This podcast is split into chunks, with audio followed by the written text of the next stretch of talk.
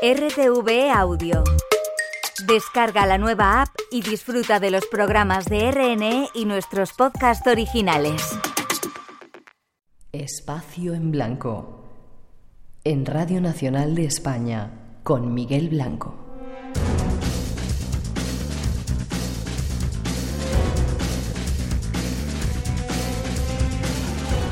Pasan algunos minutos de las 3, las 2 en las Islas Canarias, cuando estéis escuchando este programa. De nuevo saludo a toda la gente que esté aquí en el Teatro Ramos Carrión y que se sienta de nuevo ese aplauso para saber que estamos ahí vivos, con ganas en este mundo todavía. Y los saludos para todos los que estáis conectados en esos más de 100 países escuchando el programa a través de la radio online, los que los descargáis en podcast y a todos los que estáis sintonizando en Radio 1 y Radio 5 de Radio Nacional. Un placer compartir este tiempo juntos.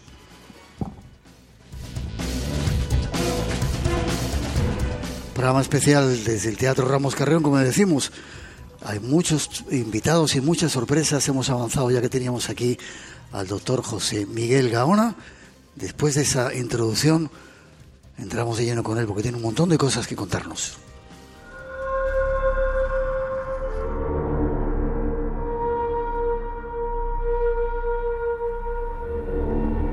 Investigadores de todo el mundo están aportando pruebas científicas sobre los fenómenos paranormales. Además de adentrarse en ese vacío que se extiende detrás de la muerte. El doctor Manuel Sanz Segarra nos aporta algunos datos sobre el tema. Tenemos medios suficientes con una base científica que nos permiten afirmar que después de la muerte física continúa nuestra existencia, evidentemente en otra dimensión energética, en lo que se llama un universo paralelo dentro del concepto cosmológico actual de multiverso. Tenemos pruebas científicas que realmente nos confirman esta realidad, sobre todo fundamentados en una disciplina nueva que se desarrolla a partir del siglo XIX y siglo XX, que es la física cuántica, la mecánica cuántica, que es la que realmente considera como elemento estructural básico del universo la energía y con estas directrices energéticas es cuando podemos realmente demostrar que tenemos una continuidad de nuestra vida, evidentemente, como he dicho, en otra dimensión energética. Y lo que hacemos la muerte es ni más ni menos que eliminar un traje, que es pura energía colapsada tridimensionalmente, que es nuestro cuerpo, pero nuestra auténtica esencia, lo que es nuestra conciencia no local, que se llama supraconciencia, es eterna y continua. Y repito que con la mecánica cuántica podemos demostrar esta auténtica realidad. Nuevos caminos de la ciencia que nos informan sobre cuestiones fundamentales de la vida y del ser humano. Entremos a explorar esas nuevas sendas en compañía de nuestro invitado. Invitado que es José, José Miguel Gaona, psiquiatra forense, especialista en neurología, psicología infantil y adolescente, miembro de la Asociación Europea de Psiquiatría y de la Academia de Ciencias de Nueva York. Fundaste una revista en 2006 que se llamaba Educar, ¿Educar Bien? Sí. ¿Lo estoy diciendo bien? Sí, fui director de... De la revista. Y desde el 2020 presenta un programa, un podcast que se llama La Reunión Secreta en YouTube, donde ayer tuve la oportunidad de estar con vosotros. Eh, te hemos traído al programa, siempre es un placer estar contigo, porque estás aportando últimamente un montón de respuestas. En el programa buscamos respuestas. Respuestas desde el punto de vista de los avances científicos sobre las mayores preguntas que se hace el ser humano. El doctor Segarra nos decía ahí que ya hay pruebas de que la ciencia asegura de que hay vida después de la muerte. ¿Qué me cuentas? Lo, lo, dice de una manera tan, tan contundente. A mí me gustaría que fuese así, que a quien no, ¿no? Lo que sucede es que mm, al día de hoy me da la impresión de que no hay unas pruebas tan contundentes. Hay señales, hay hipótesis que, de trabajo eh, sobre las cuales evidentemente se pueden extender, se puede profundizar aún más todavía. De ahí afirmar con tanta contundencia, decir, no tenemos eh, no tenemos esas pruebas, con lo cual que nos, nos, enfrente a tal verdad, ¿no? A tal verdad que supondría además una revolución científica, no solamente científica, sino también evidentemente filosófica, cultural. Es decir, imagínate, es, algo brutal. Pero no me niego a investigar eh, sobre ello, por supuesto. De hecho, eh, lo que intento a lo largo de todos estos años es buscar esa especie de agujero en la Matrix. Ah. Para poder entenderlo, hay que asimilar una serie de conceptos básicos muy rápidamente. El primero de ellos, lógicamente, es que vivimos dentro de nuestro cerebro. Nuestro cerebro está dentro de una caja de calcio que es el cráneo. Y todos los elementos cognitivos, eh, sensoriales, que luego forman esa cognición, todos los elementos sensoriales, esos cinco sentidos, van alimentando nuestro cerebro y van produciendo una imagen, no solamente en lo visual, sino en lo tridimensional, en lo sonoro, en lo sensitivo, etcétera, que se asemeja, pero dicho se asemeja, no que es igual que lo que nos rodea. Por lo tanto, existe una amplitud de estímulos y de cuestiones que son invisibles también para nosotros. Y no me voy a meter ya con ondas de radio, simplemente en colores, pues más allá de los eh, infrarrojos, más allá de los ultravioletas, en los sonidos de 20 a 20 mil hercios, etcétera, etcétera. Entonces, ¿qué es lo que hay más allá? ¿Qué es lo que hay más allá? Pues existen muchísimas otras cosas. La mecánica cuántica, evidentemente, ha supuesto desde hace prácticamente ya un siglo, así a lo tonto, ¿eh? Eh, una revolución en la comprensión de la realidad. Y también, por supuesto, la física. La propia física también nos ha hecho pensar qué es lo que puede estar sucediendo en esos mundos paralelos. Eh, la famosa película Interestelar, por ejemplo, que fue fielmente asesorada por físicos y astrónomos de primer orden, presenta realidades que para el común de los mortales son tremendamente sorprendentes. Eh, recordemos la escena, que el padre está en otra dimensión, incluso intenta conectar con la hija a través de fenómenos de microtelequinesia, moviendo las agujitas de un reloj que tenía, cuando el padre a su vez se encuentra presente décadas atrás. ¿no? Todo suena absolutamente irreal, mm. pero real según las reglas que tenemos aquí, en este mundo en el cual nosotros estamos insertados. Pero alrededor nuestro ocurren muchísimas cosas. Y ese es el concepto clave.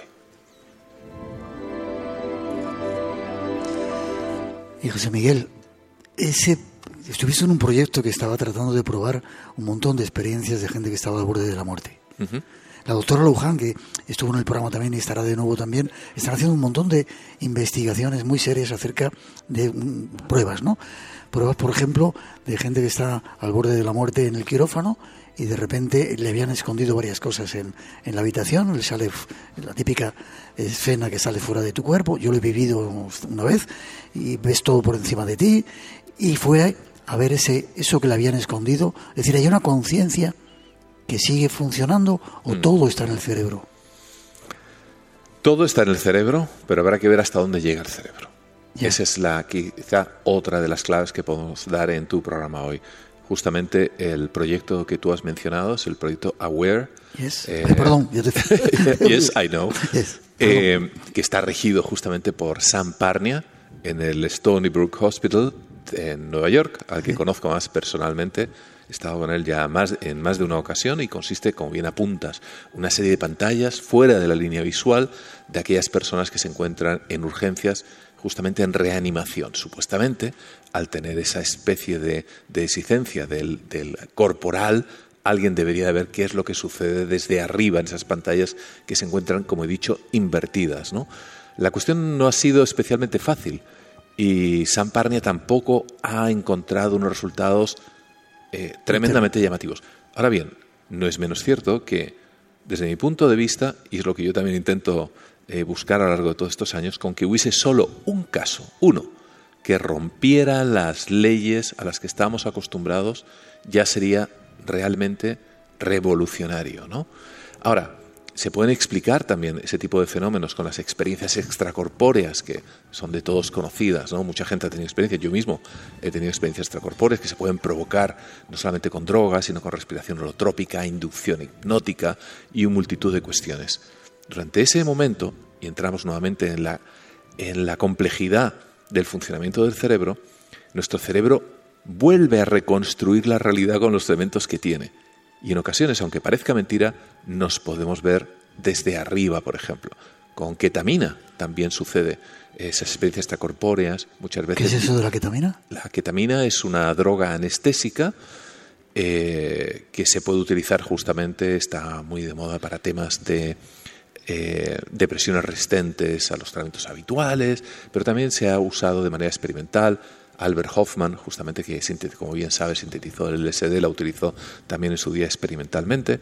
Y eh, ahora bien, de ahí a que lo que se esté viendo sea real, no estoy ni siquiera negándolo. En algunos casos puede que sí, otros que no. Estamos llevando, de hecho, una serie de investigaciones con personas que han sufrido este tipo de experiencias y nos han, y nos han relatado cuestiones realmente que la, ciencia al día de hoy no tiene tampoco más explicación.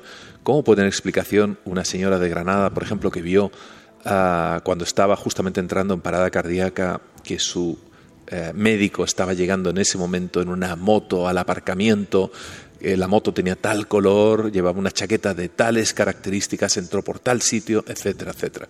¿Cómo pudo verlo si se encontraba en parada cardíaca? Es, eh, hay, evidentemente cosas que no, que no podemos o no tenemos una respuesta. ¿no? En uno de los proyectos que estoy trabajando actualmente, el proyecto Estrella, eh, está, tiene relación con la visión remota. Estoy con una serie de médicos en los cuales comenzamos ya hace prácticamente un año es un proyecto norteamericano que lo promocionan las industrias Bigelow, son los que fabrican esas extensiones de las bases espaciales que circundan mm. la Tierra. Eh, Robert Bigelow es una persona que está profundamente interesada en este tipo de cosas e invierte muchísimo dinero. Está financiando esta, este grupo norteamericano. De hecho, es el único grupo norteamericano que está eh, actualmente estudiando el tema de visión remota y soy el único extranjero en el grupo norteamericano. Entonces, lo que estamos viendo es ¿cómo es posible que algunas personas sepan lo que sucede en otros sitios lejanos? A lo mejor no tiene que ver con la experiencia de la muerte, pero sí que es muy probable que tenga vínculos. Una vez más es una rotura de la Matrix. ¿Cómo es posible que alguien sepa lo que tenemos en una pantalla de ordenador alejada visualmente de esa persona? ¿Cómo es posible que algunos de ellos trabajen para fuerzas de seguridad en Estados Unidos, particularmente el FBI? ¿Cómo es posible que rompan las reglas? Cuando yo me inscribí, bueno, o me inscribieron, mejor dicho, fue una petición de ellos en el grupo, dado que había trabajado con Persinger en Canadá en temas de conciencia, eh, fui con la apertura que siempre me suele caracterizar, a veces rayana un poquito en la inocencia, pero... Qué bien que sea así. Pero sí, la, verdad me permite, yo creo que todo científico debe ser abierto. ¿eh? No, lo, no, lo no lo suelen ser. No, no, muchas veces eh, tenemos prejuicios ¿no? en todos los aspectos y los científicos nos escapan de, la sociedad, como es lógico. Y de repente me encuentro a varias personas que son capaces de ver lo que sucede a distancia. Y digo, no, no, no, no es posible. ¿Cómo, es, cómo, cómo pueden entrar en trance y empezar a describir qué es lo que tienen, por ejemplo, un ordenador que se encuentra a metros en un momento dado? Pero claro, eso me recuerda también a algunos de los experimentos que hacíamos en la Universidad Laurenciana, en Sudbury, en el que a una serie de células que son de una línea, eh, bueno, son de una línea del cáncer, aunque no tiene mucha, mucha importancia, son células que se reproducen en un medio de cultivo, poníamos otras células que son eh, hijas de esas mismas a varios kilómetros de distancia, con una serie de campos electromagnéticos rotatorios, las otras que estaban a unos 7 kilómetros aproximadamente de Sudbury, también con el mismo campo, en la misma frecuencia. A uno le aplicábamos eh, luz de una manera intensa y el otro tenía un fotomultiplicador, es decir, podía captar fotones de manera individual, o sea, un fotón es una partícula realmente ínfima, y en el instante que iluminábamos estas células, las otras a 7 kilómetros que se encontraban aparentemente vinculadas a las anteriores, comenzaban a emitir fotones de una manera brutal. ¿Cómo se explica? Pues al día de hoy no tenemos explicaciones realmente profundas acerca de ello.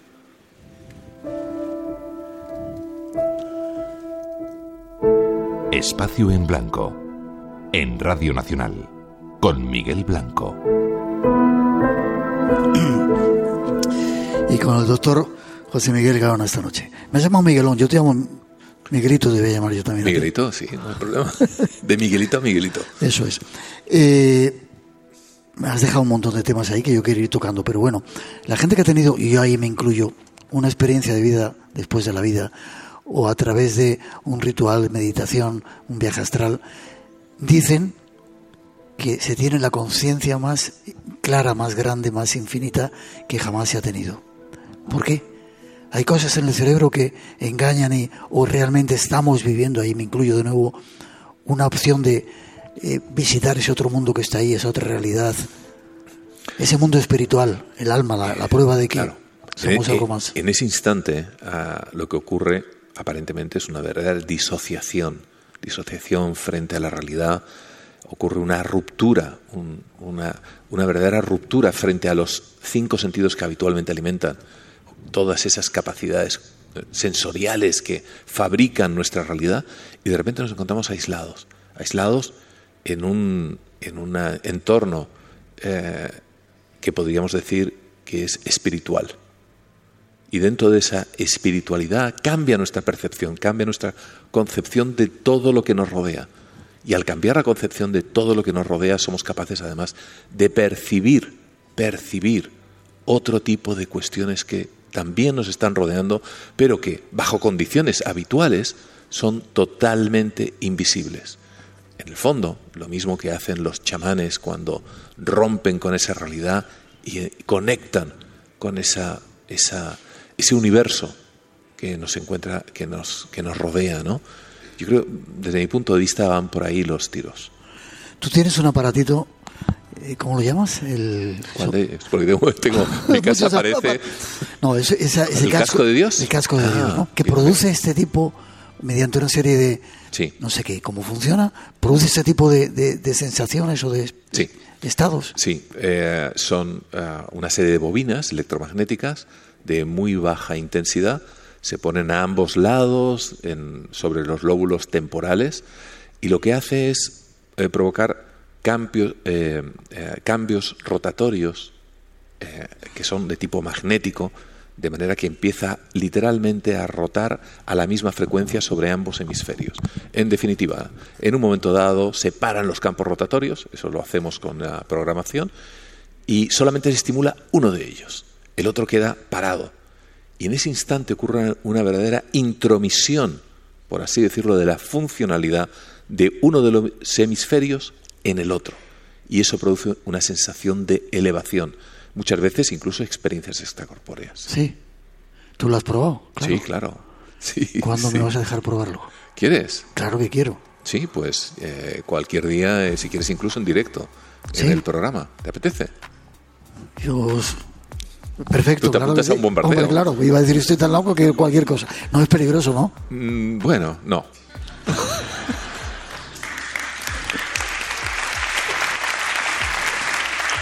Te voy a pedir que te quedes porque vamos a hacer una mesa redonda con algunos otros invitados. Viene Aldo Linares y quiero que me expliques cómo funciona también él. Es decir, que en ese lugar donde estabas con los videntes de, o, gente que practicaba visión remota, ¿pudiste determinar que había gente que era capaz de verlo? Sí, sí. Hasta, al día de hoy comenzamos el verano pasado. Tenemos ya veintitantas personas que se dedican a este tipo de cuestiones repartidas por todo Estados Unidos. Eh, me encontré con ellos en Fort Wayne, en Indiana Ahora tengo dentro de pocas semanas, un mes, un mes y pico, otro encuentro con ellos. Les hacemos, pues te lo puedes imaginar como psiquiatra, test de personalidad, eh, tal, pero lo más importante no es eso, porque no estamos buscando patologías en ellos, pero sí quizá perfiles de personalidad o saber de qué van. Es muy curioso, parte de ellos han tenido antecedentes de tipo psiquiátrico. ¿Qué me dices? Eso no quiere decir para nada que sufran unas patologías. Ya. Sus cerebros son distintos. Y entonces al ser distintos, evidentemente han tenido problemas en su desarrollo social, a la hora de relacionarse con terceros, etcétera, etcétera. Pero insisto que eso es secundario. Lo más importante y lo que es realmente sorprendente es que empiecen muchas veces, por ejemplo, a describir, a dibujar lo que se encuentra en pantallas que están totalmente ocultas de su visión. Además, date cuenta que no solamente eh, ponemos eh, edificios o pajaritos o animales, pueden ser incluso ideas abstractas. Y, las, y lo que se les transmite es una serie de dígitos que se podrían corresponder simbólicamente a esa idea. y en ese instante la persona empieza a lanzar el medio, a entrar en trance, más notas, como cambia, es idéntico a los chamanes. ¿No? Empiezan a cambiar, a entrar en trance, empiezan a dibujar, empiezan a mencionar conceptos relacionados justamente con esa supuesta imagen que tenemos, bueno, y sin supuesta, con imágenes que están eh, generadas además al azar por los ordenadores, y eh, podemos establecer, hacer una discriminación justamente entre personas que tienen una gran capacidad para ello, otras de primer grado, de segundo grado, tercer grado, etcétera, etcétera. ¿Cómo entra en Eso me trance? parece fascinante. Increíble. ¿Cómo- eh, Sin tomar nada. Sin tomar nada. No, Eso- son personas que están acostumbradas ya, Ya. a entrar en ese tipo de trance. Eh, muchos empiezan con, eh, bueno, hay una serie de etapas. La primera de ellas es hacer una, hagas una idea, es un dibujo bidimensional de lo que están viendo. La segunda empiezan a lanzar esas ideas que tienen que ver si es un edificio, por ejemplo, uno de los de los últimos casos que vi eh, era una, una fotografía de una abadía escocesa, el típico, te puedes imaginar todo verde con un lago al fondo. Y empieza a decir es un edificio, eh, veo mucha agua, escucho cánticos. Estoy reproduciendo literalmente a- casi al dedillo lo que una de ellas, Debbie, eh, me contaba. Estoy escuchando cánticos, hay sacerdotes, hay monjes. Digo, Dios mío, si es que podía haber sido una lagartija, entiéndeme, lo que hubiese estado en esa imagen, ¿no? O cualquier otro tipo de cuestión. Eh, y así uno detrás prácticamente de otro, ¿no? Increíble. Lo que no tendrán ciertas eh, partes del ejército por ahí a nivel secreto para utilizar todas estas cosas de las que hablamos aquí. Bueno, todo viene justamente de esos proyectos, eh, tú bien sabes, de los años 70 prácticamente, y de hecho uno de los manuales que utilizamos justamente es eh, literalmente uno del ejército. Quédate con nosotros para la mesa redonda. Os pido un aplauso para el doctor Gaona. Y dime forma de contacto contigo. Yo creo que a través de Twitter, arroba doctor Gaona, ya está. Ahí apareces. O en josemiguelgaona.com, en la web, también pueden contactar, o por supuesto a través de la reunión secreta, como es lógico. Un placer. Como voy a estar contigo, no te despido del todo. Hay más invitados. Estamos en un programa especial, Espacio en Blanco, aquí en Zamora. Ponemos una introducción y llega otro de los invitados que tenemos esperando. Radio Nacional de España, la que quieres. se puede ver moverse al astronauta Neil Armstrong, 100 años de radio. mover un pie. Está 20 de julio de 1969. Llegada del hombre a la la luna. superficie de la Luna en este momento está probando si la superficie Así de la lo contamos es en. Radio Es Nacional. la culminación de una hazaña histórica. La radio de la hazaña todos. espacial. Y recuerda, no es un día cualquiera. Los fines de semana desde las ocho y media de la mañana. RTV, la que quieres.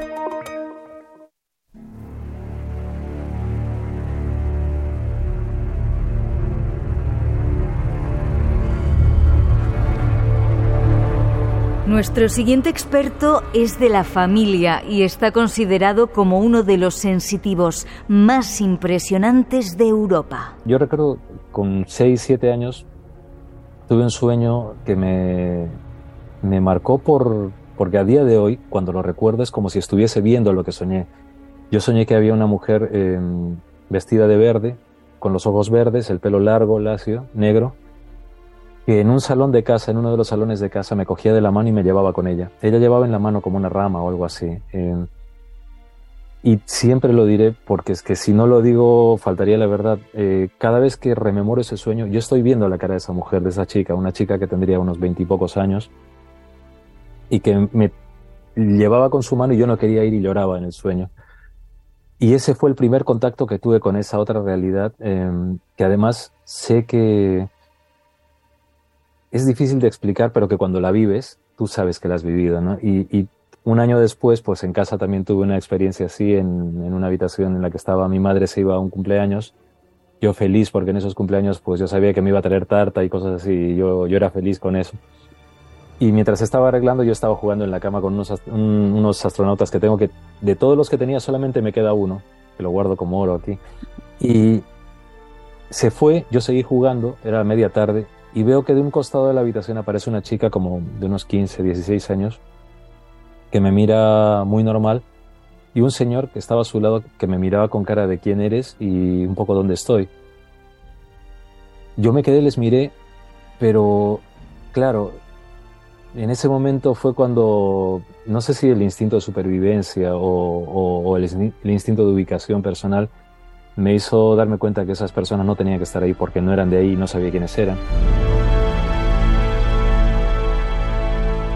Son algunas de las experiencias de nuestro siguiente invitado, Aldo Linares, quien dice que a los espíritus hay que respetarlos. Os dejamos junto a él y su fantástico mundo. Buenas noches, Aldo. Buenas noches, hermanito. Me, la, intro ha sido muy, lo agradezco mucho, pero me ha dado como mucho corte, de verdad. Pero sí me siento de la familia, eso sí, evidentemente. Un placer que estés aquí. Os pido un aplauso para él. Habéis estado casi toda la tarde y noche con él, ha estado firmando libros. Eh, Miguel de Lucas le ha hecho una entrevista que, que ni siquiera yo sería capaz de haberte hecho. Pero déjame que cuente, nos conocemos hace mucho tiempo, ¿no? Contaba, lo he contado muchas veces, déjame que lo vuelva a contar, ¿no? Él venía a una emisora donde yo estaba, hacíamos el programa cara al público, se sentaba detrás, venía todos los días y no hablamos la primera vez, ¿no? Yo le miraba y decía, qué tío tan raro, ¿no? Hace 20 años ya sí, de sí, o más, o más. Luego ya empezamos a hablar y ya, bueno, eh, sentí que, que era un ser especial. He de decirte que como un padre, ¿no? He visto, más que un hermano mayor, no quiero ser padre de, nadie, he visto cómo has crecido, cómo tu alma se ha ampliado, llenado de luz, cómo te has aclarado mentalmente, cómo eres capaz de traducir en palabras lo que es ese otro mundo y no veas lo orgulloso que estamos de ti. Pues mira, hermanito, yo te, voy a decir una cosa. Yo eh, ah, tendrías que haber aplaudido en ese momento. lo orgulloso que estamos de ti. Pues no solamente yo. Yo lo agradezco, lo agradezco mucho, lo agradezco mucho y y sabes, para mí es, es, importante porque hemos vivido muchas cosas juntos y hay algo muy importante que sé que lo vas a comprender y lo vas a ver. Mira. Wow, wow. El temazcal. Wow. Fue una experiencia que vivimos hace muchísimos, muchísimos años juntos y que para mí fue importante y fue definitoria en cuanto al acercamiento con uno mismo, ¿no? Entonces, por eso te digo que me siento de la familia y, mira que hemos pasado muchas cosas, ¿eh? Claro que lo eres. No vamos a explicarlo, es un espejo de obsidiana, me, me, me dicen desde el control, explícalo, explícalo, es un espejo de obsidiana que se daba en determinadas experiencias. Hay que tener respeto a los espíritus. Cuéntame esto. Claro, es que nosotros somos espíritus, entonces, espíritus de carne y hueso, pero somos espíritus. Entonces, creo que el respeto es la mejor forma de de poder hacer que una comunicación sea lúcida, que sea directa, que, sea, que tenga sentido y que tenga el, ritmo y la, y la pausa necesaria para poder comprenderla mejor. Entonces, sin el respeto no, no hay nada, no hay nada. Y sin el respeto no hay comunicación. Es como tú contabas, decías hace un momento, ¿no? Que es como entrar en la casa de alguien tirar la puerta y ir a la, nevera y abrir, ¿no? es otro otro otro plano donde tú entras y de repente, pues claro, hay que, no sabes lo que hay ahí, ¿no? Claro, claro, y además es que son, creo que es, es parte de, si la caridad empieza por uno mismo, creo que tiene que empezar por cosas así. Yo no puedo entrar en ese, en ese mundo tan amplio del que habéis estado hablando, tan que he estado con la boca abierta cuando estabais hablando con José Miguel, porque Ah, ahora viene, ahora viene enseguida con nosotros. Pero ese mundo creo que tiene unas, unas formas, unas reglas que son necesarias, porque es, importante hacerlo así para poder mm, caminar con calma y poder observar con calma. Y si observas con calma, observarás mejor. Pero si tú entras en una casa tirando todo, haciéndote el rey de todo, el dueño de todo, todo va a ser eh, atropellado, todo va a ser confuso. Y si todo es confuso, atropellado y denso, el gran margen de que sea erróneo es total. total. Te voy a contar una cosita que me ha pasado. He bajado un momento, abajo tenemos los camerinos. Y digo, espero que fuera una persona, una persona humana, física, normal, ¿no? Y he visto mientras iba entrando como había una mujer que ha abierto una puerta y se ha metido y ha desaparecido. Digo a los compañeros del teatro si había alguien abajo para quedarnos tranquilos. Porque Aldo cuando voy con hasta una emisora de repente va al baño y dice, hay un niño jugando ahí a la pelota. ¿Sigues viéndolo? ¿Ha aumentado, cuento esto para preguntarte, ¿ha aumentado tu capacidad de verlo, de verlos con más claridad? Eh, creo que con la edad sí, quizás con la, con la madurez, en el mejor sentido de la palabra, quizás sí, porque... Sí, yo te siento mucho más maduro. Sí, Y, porque me he quitado mucho la tontería y creo que la propia vida me la ha quitado también a, trancas y barrancas. Entonces creo que aprendes, aprendes que menos lobos con algunas cosas, ¿no? Y que más, entonces creo que de una forma u otra mi conciencia, o como queramos llamarle, pues ha aprendido un poquito. Entonces lo peruano que he sido toda la vida, que es, y eso va a ser siempre así, me ha enseñado que justamente eso, menos lobos, menos pavo real, menos fascinación, más, más realidad.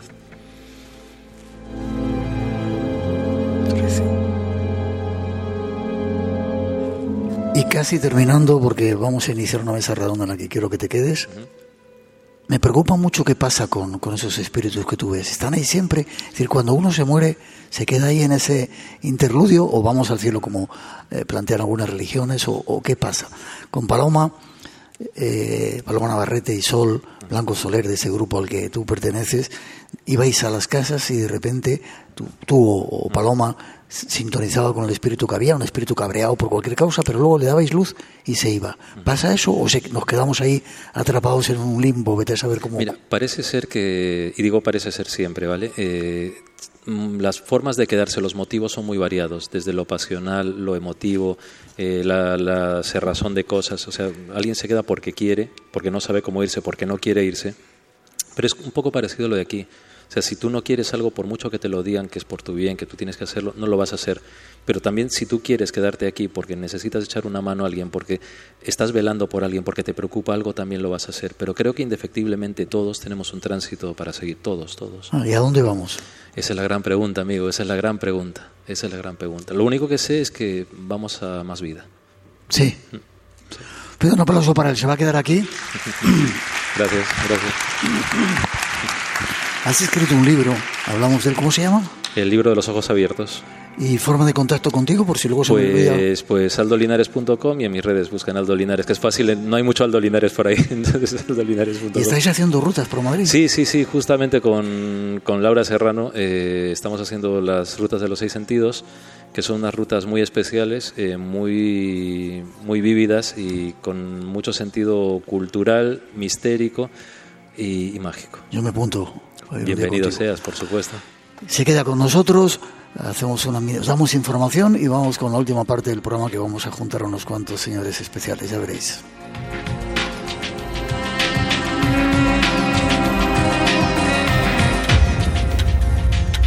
Este es el momento. El momento de tus misterios. Todos están en espacio en blanco.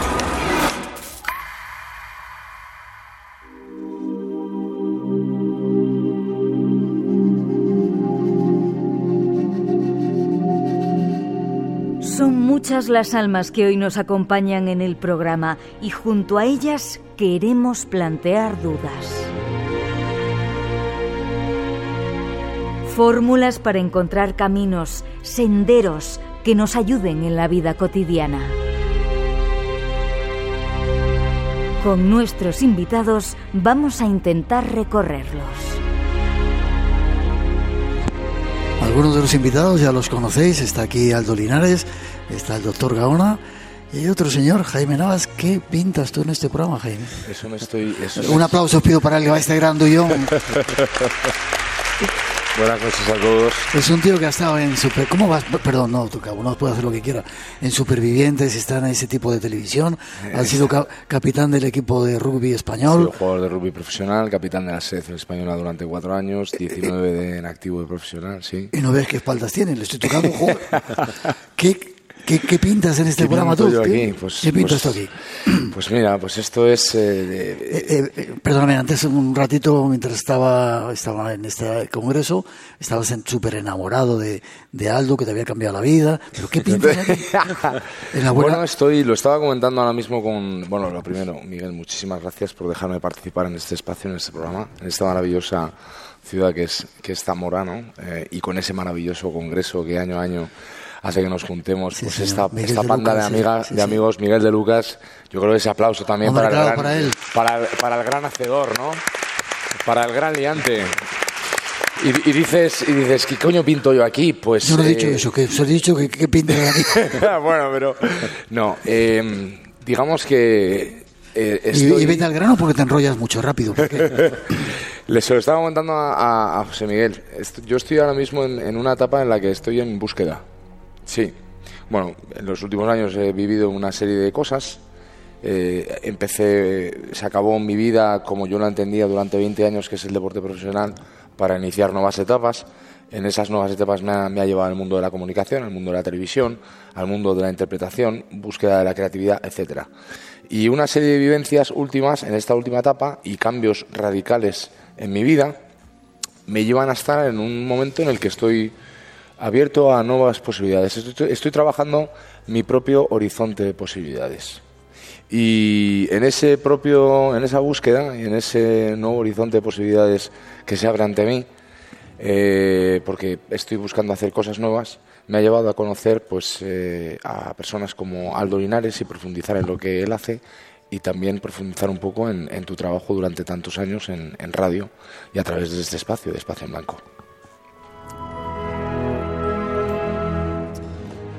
¿Pero te ha pasado algo extraño? Sé breve porque quiero entrar en un... Eh, yo no, no me considero una persona especialmente sensible, ni he tenido... Eres un tocho.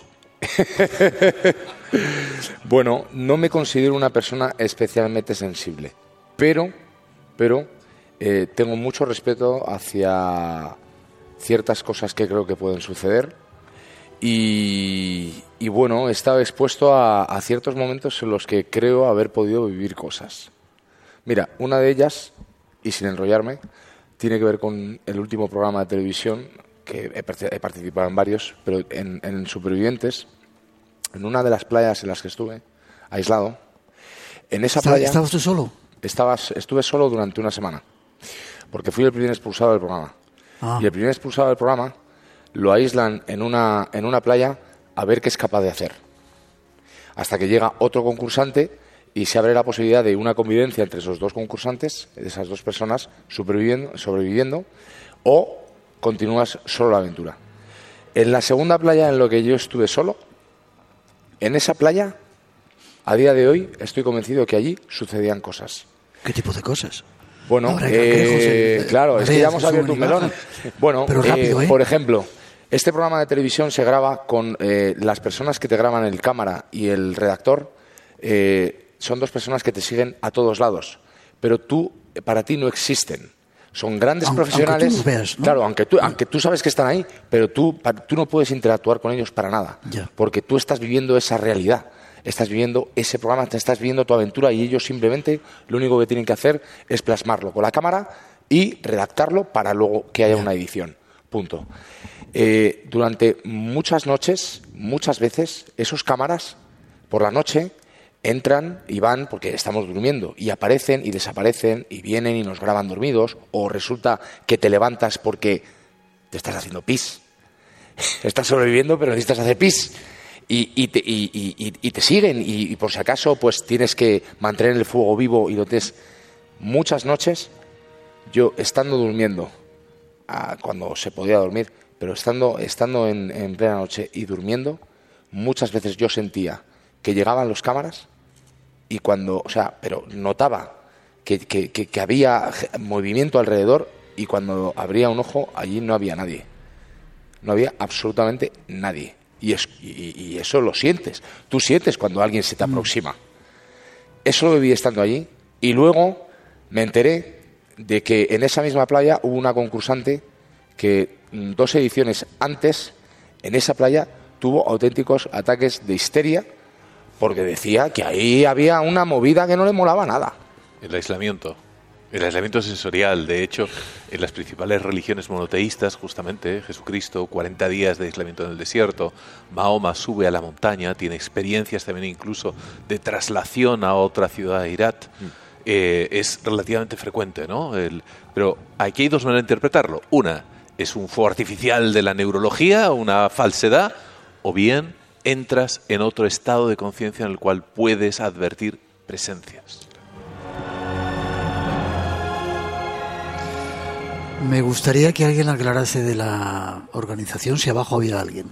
Te pregunto, Aldo, ¿ve- sien- ¿sientes que aquí hay movida también, como lo que dice Jaime? Yo lo siento tranquilo, pero eh, siempre está la puerta abierta, primero a que yo llego a lo que llego y luego segundo que todo eso es dueño de sí mismo. No, ah, si el misterio se va a manifestar cuando le dé la gana y como le dé la gana.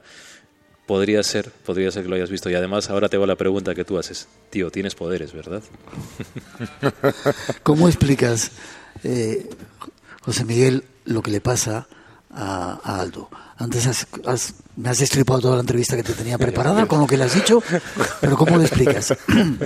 Lo explico mediante una anomalía, anomalía cerebral, eh, durante la cual, evidentemente, que le debe acompañar desde que era un niño. Además, una cosa que yo he advertido, y justamente lo he confirmado con Aldo en alguna conversación privada, tiene cierto factor genético. Genético, y además fíjate que digo genético, no solamente cultural, porque podrías decir, bueno, es que uno lo ha aprendido de su mamá, la mamá de la abuelita, etcétera. Pero uno de los casos que llevé, justamente, era una señora colombiana, no había llegado a conocer, a interactuar con su madre porque la habían adoptado en otra familia, etcétera, y ella también tenía ese tipo de poderes. Digamos sí, que ciertas conformaciones neurológicas, por esa conformación, como si fuera una antena sintonizada en otras frecuencias, en otro rango de frecuencias, pues puede advertir ese tipo de realidades distintas. Mm. ¿Has hecho pruebas con él? entra cuando quieras, ¿eh, Jaime? Mm. ¿Has hecho pruebas con él también con esa serie de aparatos y le cambia eh, la frecuencia cerebral. que recuerde, yo mismo no he hecho. No, eh, no, pero sí te han hecho, ¿no? Sí, sí, sí. ¿Y, qué pasaba? Un compañero neurólogo. Lo, lo, primero es que me dijeron que me, encantó que mi cerebro es normal, que es el de una persona normal. Que eso es fascinante. Luego que no tengo patologías, ni tengo nada de eso, ni tumores, afortunadamente.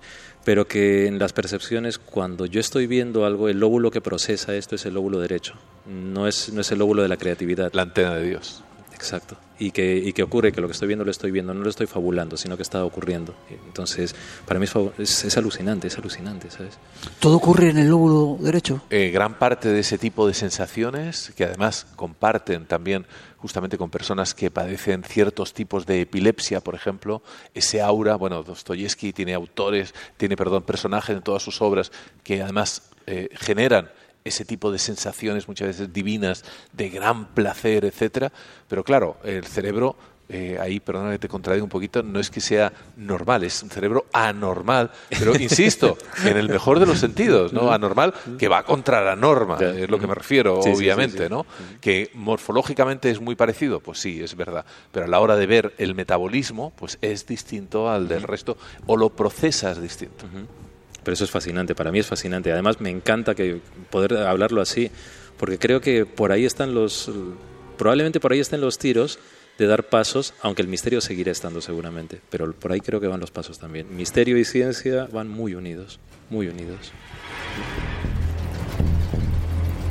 Espacio en blanco en el Teatro Ramos Carrión de Zamora.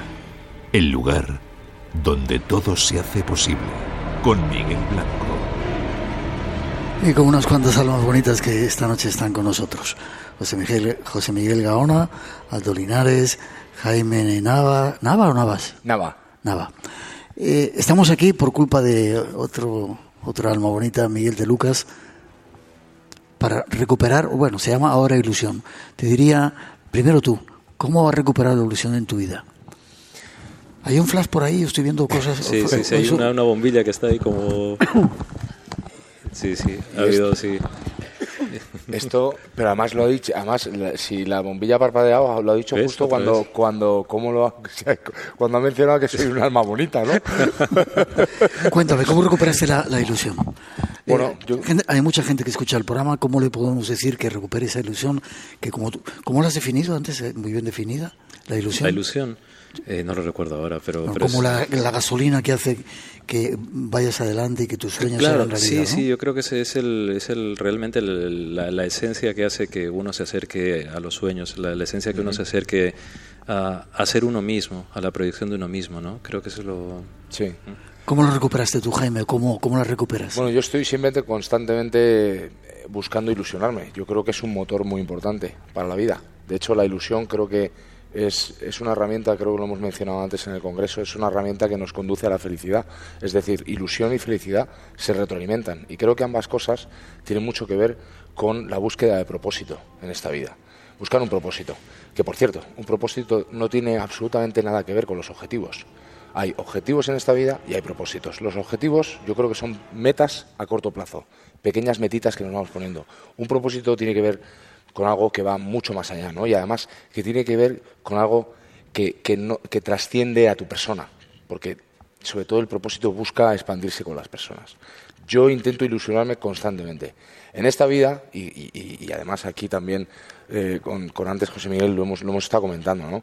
Pues parece que, la vida cada vez es, es como más complicada, ¿no? Y, más parece, nos ponen... Eh, eh, demasiada información, estamos en un momento en el que todo es inmediatez, todo queremos que sea todo demasiado rápido, tenemos demasiados estímulos muchos procedentes del mundo de la comunicación y las redes sociales. Entonces, eh, creo que estamos cayendo ahí en un pozo en el que, en el que mucha gente se piensa que, fracasar es un problema y fracasar no es un problema. De hecho, eh, para mí el fracaso es aprendizaje y donde hay fracaso y hay aprendizaje, inmediatamente se activa una nueva ilusión. Porque dices, vale, esto no me ha salido, no me ha funcionado, pero ya puedo estar inmediatamente activándome para buscar otra cosa, ¿no? una nueva ilusión. Yo creo que eso es un, círculo que se, retroalimenta, que y funciona así, ¿no? Y yo creo que tenemos que, tenemos que, funcionar así todos para, para, para, buscar una cosa que es muy sencilla, que lo has dicho tú, Aldo, que es eh, conocernos a nosotros mismos y ser felices. ¿Ya tienes tu propósito en la vida? ¿Ya sabes cuál es? Estoy, estoy trabajándolo, sí, pero, pero, pero creo que lo tengo. Vale, me alegra. José Miguel, ¿cómo recuperamos la ilusión? Tú que en tu consulta vendrán multitud de pacientes con problemas. La gente anormalmente normal como nosotros, ¿cómo podemos recuperar? Y a toda esa gente joven, en la cual tú también tienes experiencia, adolescentes y jóvenes que su vida está delante de unas pantallas, ¿qué se le puede decir para que se ilusionen? Tiene que ver justamente con lo que acaba de decir Jaime, tener ese propósito, tener esa finalidad, tener esa militancia en la vida. Ya hace unas cuantas décadas, el famosísimo Víctor Frank escribió el libro El hombre en busca de sentido, ¿no? advirtió eh, Frank Gran eh, libro. Gran libro, exacto, que debía ser de lectura obligatoria en los colegios. Efectivamente, Víctor Frank, psiquiatra, estuvo en varios campos de concentración y advirtió algo realmente importante. Aquellos presos que perdían la esperanza y un propósito de tener la vida, dado que se encontraban en el delgado filo de la navaja entre la vida y la muerte, casi en una condición, podríamos decirlo científicamente, experimental, ¿no? Pues en cuanto perdían esa función de esperanza, al día siguiente muchos de ellos aparecían muertos. Y esto es fundamental para entender los que no estamos o estamos en, en otro tipo de campo de concentración, nos puede dar unas bases, unas guías realmente para, de alguna manera, fijar nuestra vida. Tener ese propósito, tener esa esperanza, tener esa ilusión, tener esos proyectos. Eh, el depresivo siempre o suele mirar hacia atrás. La persona que está sana mira al presente, pero también hacia adelante. Ya sabes lo que decía Martin Luther King, si supiera que el mundo iba a acabar mañana, plantaría un árbol la noche anterior, ¿no? Es decir, se goza de un optimismo, de un plan de vida. Ese plan de vida creo que se puede modificar, por supuesto, pero tiene que haber un plan. Súper interesante todo esto que ha dicho sobre ese, sobre ese libro de Víctor Frankel y, además él es un superviviente del holocausto nazi. Literal. Literal. Y entonces él, él, evoluciona todas sus teorías a raíz de todo lo que vive en los campos nazis y en la observación de todos sus, sus, sus compañeros. ¿no? Yo simplemente eh, también por, por, añadir, ¿no? Eh, hay, dos, hay dos sentimientos, esto últimamente me gusta mucho defenderlo y refrendarlo cuando hablo con gente. Hay dos sentimientos en esta vida ahora mismo, y yo creo que muchos de los que estáis aquí en este teatro compartiréis esta idea. Hay dos sentimientos, dos estados de ánimos que son completamente inútiles. Uno es la preocupación y el otro es la culpabilidad. ¿Vale? La culpabilidad y la preocupación, ¿por qué son completamente inútiles y no podemos hacer absolutamente nada con ellas. La preocupación suele estar basada en el pasado por algo que no hemos hecho bien o que pretendemos cambiar cuando ya no se puede hacer absolutamente nada. Eso uno. Y la eh, eso la culpabilidad y la perdón, la culpabilidad y la preocupación es por algo que supuestamente va a tener lugar en el futuro pero que todavía no ha sucedido. Esas dos cosas nos alejan de algo que es fundamental para todo esto que está hablando José Miguel y el propósito, que es el aquí y el ahora, el presente, con lo único con lo que podemos hacer algo en nuestras vidas. Y creo que muchas veces perdemos muchísima energía mirando hacia atrás o pensando en el hacia adelante cuando lo único con lo que podemos actuar es esto, con lo único que tenemos herramientas es el aquí y el ahora. Nos quedan dos minutitos. ¿Cómo, ven, cómo, ven, los espíritus que se comunican contigo, Aldo, el, el, momento que estamos viviendo? ¿Te han dicho algo alguna vez? O... Pues yo creo que lo parece ser, que siempre digo parece ser, lo ven con la misma cercanía, la misma ceguera, la misma distancia, la misma ignorancia, la misma certeza que nosotros. No, desde mi punto de vista y lo que a mí me toca, mmm, muchas veces eh, esa aura tan mítica que pueden tener respecto a algunas cosas se desvanece porque están tan cerca y es, es como una continuación de esto, ¿no? Entonces, yo creo que más bien eso es una pregunta que nos harían ellos a nosotros. Sí. Bueno, casi terminando, José Miguel, aprovecho para, ah, ya que estás aquí. ¿Hay forma de que toda esa gente que está cayendo en la trampa de, de un minutito si puedes, de, de, los móviles que ya tienen adicción increíble y profunda, se puedan quitar de, ese, de esa droga? Incluso están haciendo denuncias contra las redes sociales porque son peligrosas en Estados Unidos, dicen. Y que parece ser que quien lo ha inventado no deja a sus hijos que estén que tengan teléfonos móviles, no sé si es una leyenda. No, no es ninguna leyenda. Lo que sucede es que se están eh, generando literalmente mundos paralelos. En esos mundos paralelos en el que hay una deformación de la realidad a través de las pantallas, y no te quiero contar nada con la inteligencia artificial, o bien las gafas de realidad virtual, y las últimas justamente que una afamada marca acaba de comercializar, lo que provoca es un cambio de realidad, pero no solamente eso, sino también una pérdida de las capacidades de abstracción que hay cambios literalmente neurológicos en nuestro cerebro a la hora de poder analizar qué es lo que está sucediendo en derredor. Hay experimentos fantásticos como niños, por ejemplo, que han visto eh, delfines con eh, gafas de realidad virtual, aunque os parezca mentira y eso os puede dar un aviso de lo que a los adultos también les puede suceder, es que dos meses después de haber visto delfines en gafas de realidad virtual, ellos afirman que los vieron en realidad. Confunden se confunde la realidad con lo virtual. Y hay un, hay un problema muy gordo en esto, que es comercializar la percepción. Nos vamos. Forma de contacto contigo. Eh, arroba doctorgaona.com o bien en la reunión secreta LR secreta. Arroba. ¿Contigo, Jaime? jaimenava.com y en redes sociales Jaime Nava Dolano, Instagram, Twitter, Facebook. ¿Contigo, Aldo? aldolinares.com y mi, mi nombre en redes también. Un aplauso para ellos. Nos quedamos para hacer una foto enseguida y casi nos vamos.